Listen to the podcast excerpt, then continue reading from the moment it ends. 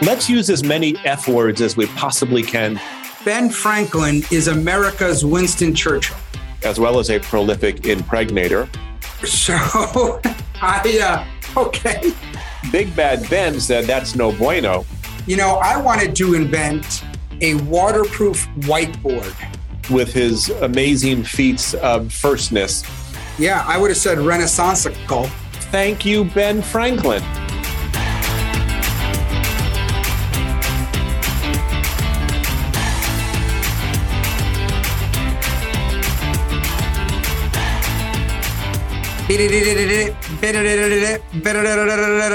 Earth the Smart Dribble, Earth the Smart Dribble, come in Smart Dribble, time for an episode. Hi, John. Hi, Kurt. How are you?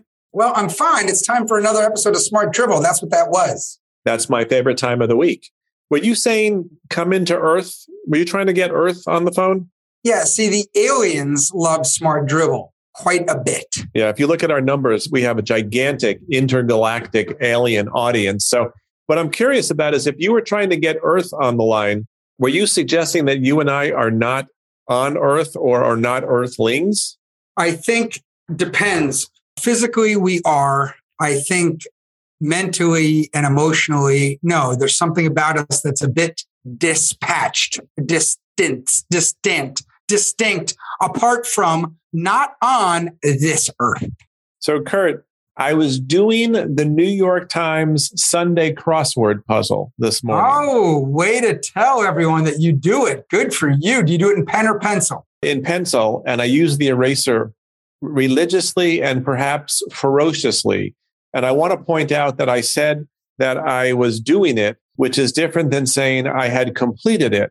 Because were I any good at it, I probably would have said, Kurt, I was finishing the New York Times Sunday crossword puzzle this morning. However, I did bring that up a reason. I don't know what this says about me, but I always do the crossword puzzle just in pen. I think it says everything and anyone needs to know about you, Kurt. Really? Well, it does suggest a certain confidence, self-assuredness, uber optimism, yeah, all of I which... Was gonna say. So all of those are contextually strengths, and in some contexts, not so much strengths. But it does suggest a certain joie de vivre. Okay, isn't that sort of the sweet irony of life, John, that everyone's strengths is also their weaknesses and, and the opposite? The Greeks believed in moderation, so if you find the right balance, but I'm glad you do it in pen. I think it was Ben Franklin who said, build up your weaknesses till they become your strengths. Well, I don't know if he said that. I, I do know that he didn't say a penny saved is a penny earned. Who said that? He said something like it, and it became that. So, Kurt, you remember a couple of minutes ago I mentioned that I was working on the Sunday crossword puzzle this morning? Pencil or pen? Right. The clue was this Franklin quote referred to what? The blank is of bad moral character. He does not get his living honestly. He is too lazy to fish for himself. Oh, man. Some kind of bird, maybe. Yes. In fact, our national bird, the bald eagle, because Franklin is thought to have advocated for the turkey as the national bird and was unhappy with the bald eagle, given it being of questionable moral character. And the reason I tell you this is that you and I have been talking about some of the amazing things that Ben Franklin contributed, not only to life back in the seventeen hundreds, but life today. So we thought we would talk about some of the lesser known inventions and details of Ben Franklin's life on this particular here episode. Do you think that if you were to survey one hundred Americans and say, was Ben Franklin a president? How many would say yes? More than half, I would guess, Kurt. Yeah, I would say seventy plus. Which happens to be more than half. So you and I are in accord. And Franklin was good at accords because didn't he sign like all of the most important documents in American history? That's kind of your thing. So what were they, Kurt? Well, he was the only person, I like this type of trivia, right? The only person to sign all four documents that basically gave the U S its freedom. And you'd think... What besides the Magna Carta? Ah! The Magna Carta, of course, was number one because he was born in twelve fifteen when it was signed, and he signed it with a little baby hand. Kurt and I are being facetious.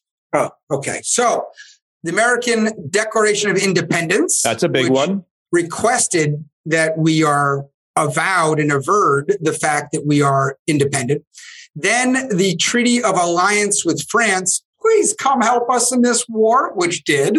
Then the Treaty of Paris in seventeen eighty-three, which was the end of the war. And then the last one in seventeen eighty-seven, which is, of course, the U S Constitution. Those are all big ones, aren't they, Kurt? Those are foundational framing. Is that why he's a founding father, Kurt? Let's use as many F words as we possibly can during this episode, Kurt. Are you for that? He did live in Philadelphia. And he also lived in France for a while because he was an ambassador to France. Yeah, I think he was the first one. That's an also F. And he was from Boston, which is spelled B F O S T O N in Old English. I think the French women were quite taken with old Ben Franklin. Yes, he was a bit of a fashion icon back during his time in Paris, in fact. And they- a philanderer. Oh, and a philanderer. And a fatherer to extraordinary extent. What is the thing people who uh, collect stamps? Philatelist. I don't know if he was a philatelist, but let me tell you.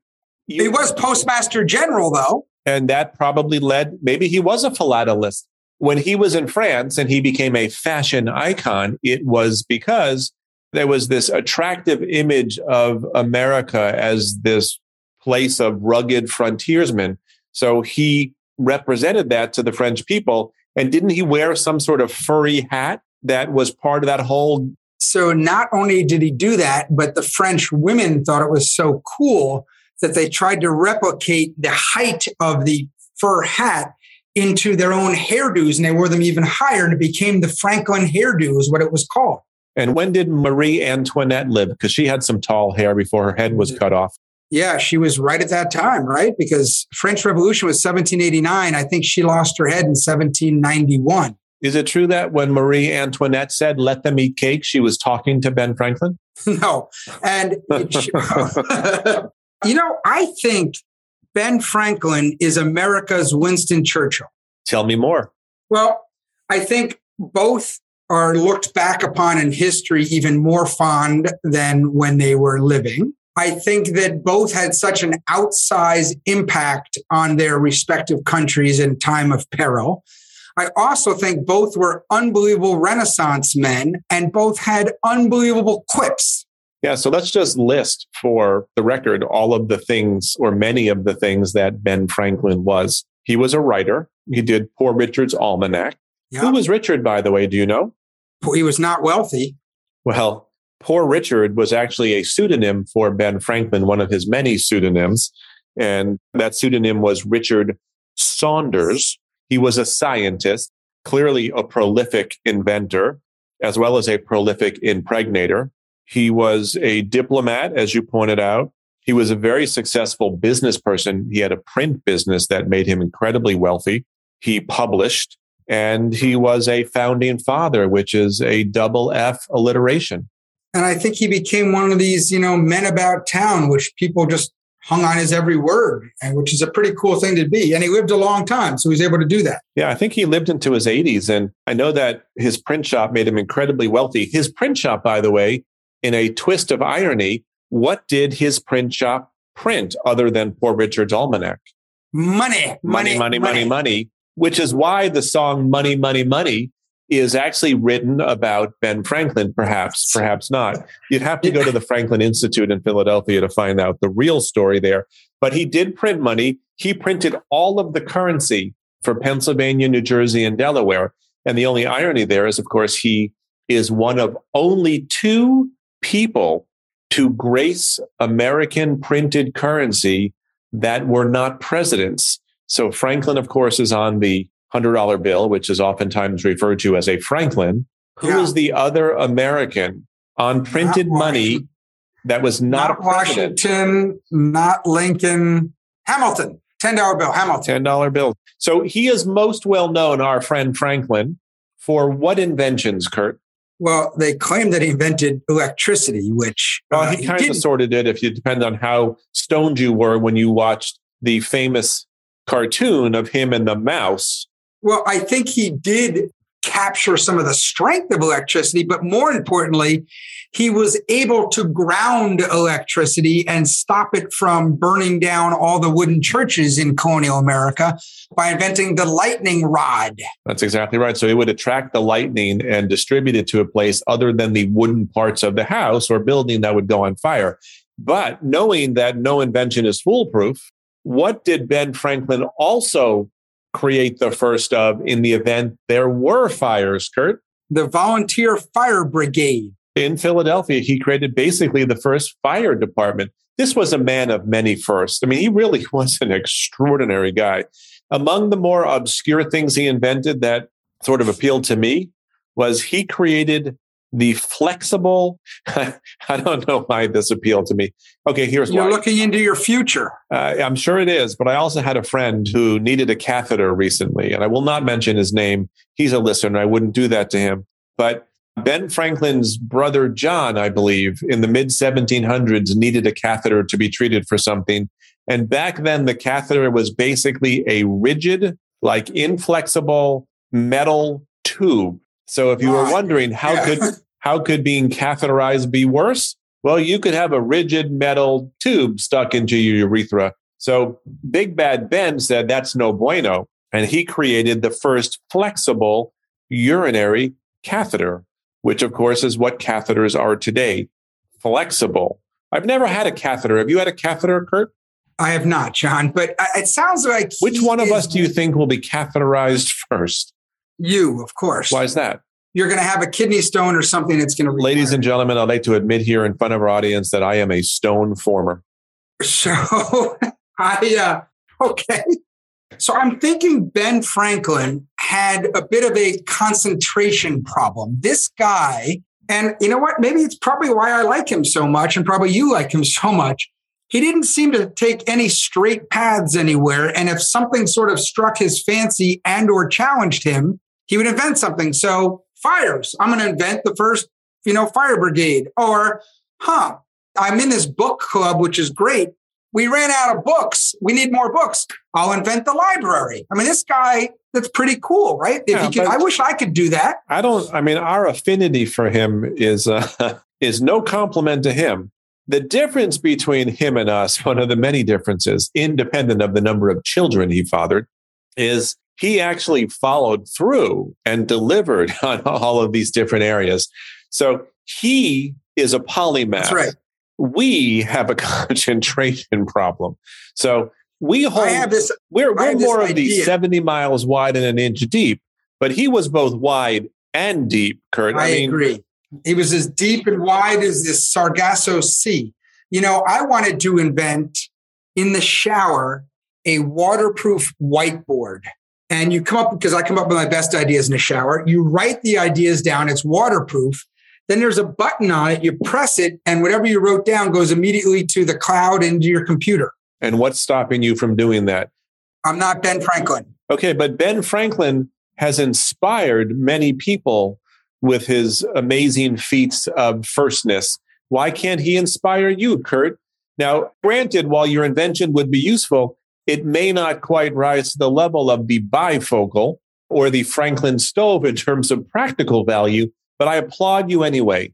It starts with an idea, Kurt.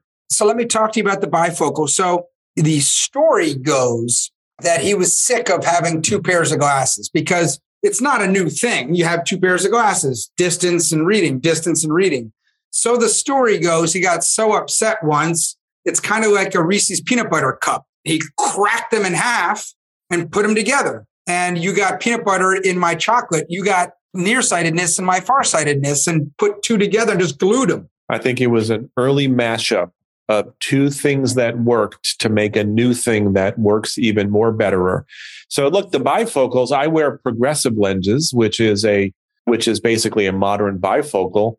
And it's awesome. I mean, it used to be that I'd lie in bed looking at the T V, reading something in my lap, going back and forth. And my eyes just couldn't do it. So thank you, Ben Franklin. And I have a neighbor who I was at his house the other day who does not heat his home with oil. He still uses a Franklin stove.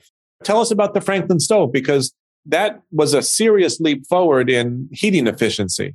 I think it's used today. I would say it's used today by fourteen percent of the U S still to heat their homes. One in seven, huh? Does that work with math? Okay, yeah. Exactly, actually. fourteen point two eight is one seventh. You know that off the top of your I head? I do. I like math, Kurt. Okay. Wow, okay.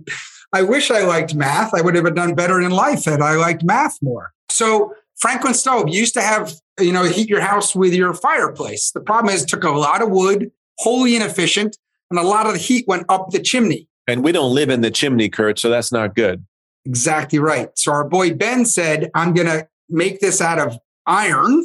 I'm going to enclose it, or metal or steel, right? Whatever, or iron. Yeah. And I'm going to I'm going to enclose it. You're going to put the wood in. It's still going to have a pipe to go out, so there'll be enough oxygen to keep it going. There'll be vents in it.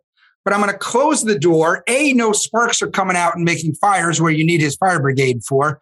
B, it needs far less wood because it's more efficient. And C, I'm going to put the Franklin stove in the middle of the room, not up against one wall and one end, so that it can heat three sixty, baby. Well, I want to thank you both for sharing that story about the Franklin stove and making a list where you were consistent with your A, B, and C, and not do what a lot of people do is, A, this reason, two, this reason, which is kind of nutty. Can anyone it be is. consistent at least for ten seconds, for God's sake? So thank you, you for your alpha consistency there, not your alphanumeric chaos. So what if you, what happens when you're writing a document and then you want to like... Liquid paper. In, Ben Franklin invented liquid paper. The guy who just died from the monkeys, his mom invented. So who died from the monkeys? I know Meatloaf just died, but he wasn't in the monkeys. That sucks. Hey, hey, we're the monkeys. We don't monkey around. Have you ever taken the last train to Clarksville, Kurt? Yeah, their number one hit was written by whom? Daydream Believer. First of all, the number one hit is I'm a Believer. I'm a Believer. Daydream. What's Daydream really? Believer? I don't Daydream Believer. It's a different song.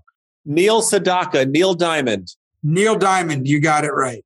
Sweet Caroline. Do you know that Neil Diamond also wrote a cool, which we've talked about in the past year, but a cool reggae hit? I did not. Red, red wine. Oh, he wrote that? Yeah. So let me get us back on track. Watch this, Kurt. Neil Diamond wrote yep. that song because you're talking about him. He also yep. wrote Sweet Caroline, which is yep. played at Fenway Park, other venues mm-hmm. as well, but popularized at Fenway Park in Boston, where Ben Franklin, the subject of this episode, oh, right. was born. And let me Correct. tell you something about Boston. When Ben Franklin died, he left a bunch of money to his hometown of Boston and his adopted hometown of Philadelphia. And he uh-huh. said, other than providing loans to tradespeople, that money is going to go into trust for a hundred years so that it could grow much larger. And that money was subsequently used to create the Franklin Institute in Philadelphia and the Franklin Institute of Technology in Boston. Have you been to the Franklin Institute in Philadelphia? Yes, I have. So when I was a kid, I, I still to this day remember the greatest thing they had in there. They had a the gift huge, shop. Well, that was also amazing. A huge heart that you could walk through. Right. And then they had a flight simulator that I was too young to do. And when I took my boys, one of my boys was not tall enough to ride it. So what we did is we took a baseball cap and just put it very high on his head. And we said, don't move. And that gave him about an extra four inches and allowed him to go in. Apparently, when they came out, my two boys, my younger son, was all flummoxed because there's a reason why you have to be a certain height. He was thrown around inside this flight simulator for the entire time. So you, you realized afterwards that it was done for his safety, right? Yes. and I, But I had him do it because I was couldn't do it when I was a kid. And I thought, darn it. What's better than a vicarious experience by a parent? So when you were walking through the heart, had you gotten stuck on the way in or the way out, you could have caused a myocardial infarction. Excuse me, what? If you cause an arterial blockage, you could have caused a myocardial infarction or a heart attack. Well, I wouldn't like that. I didn't. I kept moving. So that's the language, of course, of the heart. Did you know that in addition to the lightning rod, which everyone knows about, he actually had to invent much of the language that is used today in discussing electricity? So he was the first to use words like battery or conductor or electrician. He's credited with inventing like twenty-five words, or being the first to use twenty-five words that pertain to electricity in one way, shape, or form. I think the person that invented the most words by far is Shakespeare. And I know he used a lot of words. What makes you say he invented so many words? Because he did. They didn't exist before he came up with them. And it's been documented that he, in his writings, he invented more words than anyone else. Shakespeare also invented names. You know, he came up with an, a bunch of names. Ophelia, Regan, Goneril. Well, yeah, some of them we don't use as much for people's names, but... Would you ever name your daughter Goneril? No, because it rhymes with gonorrhea. It doesn't rhyme with gonorrhea. It starts with the same parts, but rhyming is... Sounds like, like it. Okay, yes. I could see how we would conjure up a connection, but rhyming is a whole different thing altogether, Kurt.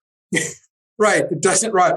But Shakespeare came up with the name Olivia, which I love, and a oh. bunch of other names and a bunch of words. All right. Ready for my next attempt to bridge from what you said back to the topic at hand? So there what are, are we talking about? Shakespeare? No. Yeah, there were a bunch of, yeah, Shakespeare from the sixteen hundreds, him. So I know why you brought it up, because he invented a bunch of words. So did Franklin. Oh, but right. In li- right. Oh, right. But there are a lot of Shakespeare's work. You can find them in libraries where Franklin spent a lot of time and did a lot of his inventing. So he actually invented a special library chair that you could open the seat up and down, and you could turn it into a short ladder to reach things. And if you couldn't reach those, he actually invented one of those crazy things that these arm with a little gripper on it so that you could get books off the top shelf. Isn't that what these old women use to get the cat food off to feed their forty-seven cats? No, Here that's you actually go, used. Precious. It was the precursor to the selfie stick, unfortunately. Ah, yes. But he also invented the rocking chair, Kurt. So that is a lesser known invention of our friend Ben. Wasn't he all about productivity, right? And some of his quotes, early to bed, early to rise, makes men healthy, wealthy, and wise. And he had a bunch of quotes about you need to work and work and, you know, idle hands or devil's work or whatever. Yet he invents the rocking chair to just chill out and have like a mint julep on a warm summer's day. Oh, he also added an adjunct to the rocking chair. It had a pedal that would have a fan go above you. So he was all about the leisure there. No. Well, I don't think you can credibly suggest that he was a man of leisure, because he clearly contributed, as you pointed out, across basically all swaths of, swaths of, not an easy word to say, swaths of society. So he wine was prolific and is, productive. Now, it doesn't mean he didn't enjoy leisure and didn't enjoy the occasional beer, or perhaps more than the occasional beer. Because beer is proof that God loves us, or wine. I've seen T-shirts to both. Yeah, so there's a quote, you know, God made beer because he loves us and wants us to be happy. And that is attributed to our friend Ben. However, according to the Franklin Institute, and you'd think they'd know their Ben Franklin stuff, he actually never said that, but he did write in a letter the following: "Behold the rain which descends from heaven upon our vineyards. There it enters the roots of the vines to be changed into wine, a constant proof that God loves us and loves to see us happy." But because of our bumper sticker attention span, it now fits in a tweet. God made beer because he loves us and wants us to be happy. So I think he was saying the same thing. He just said it in a bit more flowery language. I actually read once that in one of his early almanacs, or one of the many things he printed, he came up with two hundred words for drunk. For drunk? Yeah. And what's so funny is, on a couple episodes ago, you and I were talking about our hangover cure, yeah. how many words there are for being drunk. Apparently, it's been fascinating people for hundreds of years, because Franklin came up with over two hundred back in like seventeen thirty, seventeen forty. You know, the more we talk about Ben, if you had to pick a single adjective, which is really difficult when a man has lived a life like that, I think prolific is probably a contender for a top descriptive word for his life. Yeah, I would have said renaissanceical, but prolific is fine too. So, Kurt, before we wrap up this episode, is there a fun fact about our friend Franklin that you wanted to share that we haven't covered yet? When he was eleven years old, he invented swim flippers. Yeah, that's right. And he did them for his hands. He was a big swimmer and he was a broad, strapping man at one point. When he went to England in seventeen fifties, he actually swam the Thames like three miles to show people that he could do it. But anyway, he's back in the Charles River in Boston. He's eleven years old and he wants to swim faster. And he invents for the hands swim flippers. He takes wood, thin wood, and drills holes in it so he can put his thumbs through and makes them so he can displace the water better. Swim flippers. And he was such a big swimmer that in like nineteen sixty-eight, the U S Swimming Hall of Fame inducted him. Posthumously, I assume. Yeah, quite a bit posthumously. Well, there we have it. So uh, we hope that you've enjoyed our discussion of some of the lesser known aspects of Ben Franklin's incredible life. Yeah. So he was quite the Renaissance American man. Renaissanceical, and, uh, yes. Yeah. And you know what? Pretty prototypical American in our dreams of what we think we should be or could be. You know that he not only created the first firehouse, Kurt, but in closing, he also created the first hospital. He was the first postmaster general. The man had a thing for firsts. Now, yeah. It helps that he was alive at the start of the century, but I don't think that diminishes his extraordinary contributions in any way. All right, Kurt. Well, I've enjoyed this. You know what? I know how much you love history. Kurt and I will be back next week with another brand new episode of Smart Dribble. Thank you for listening. We hope until we see you next, your life is filled with Smart Dribble. Thank you, everybody. Bye, everyone.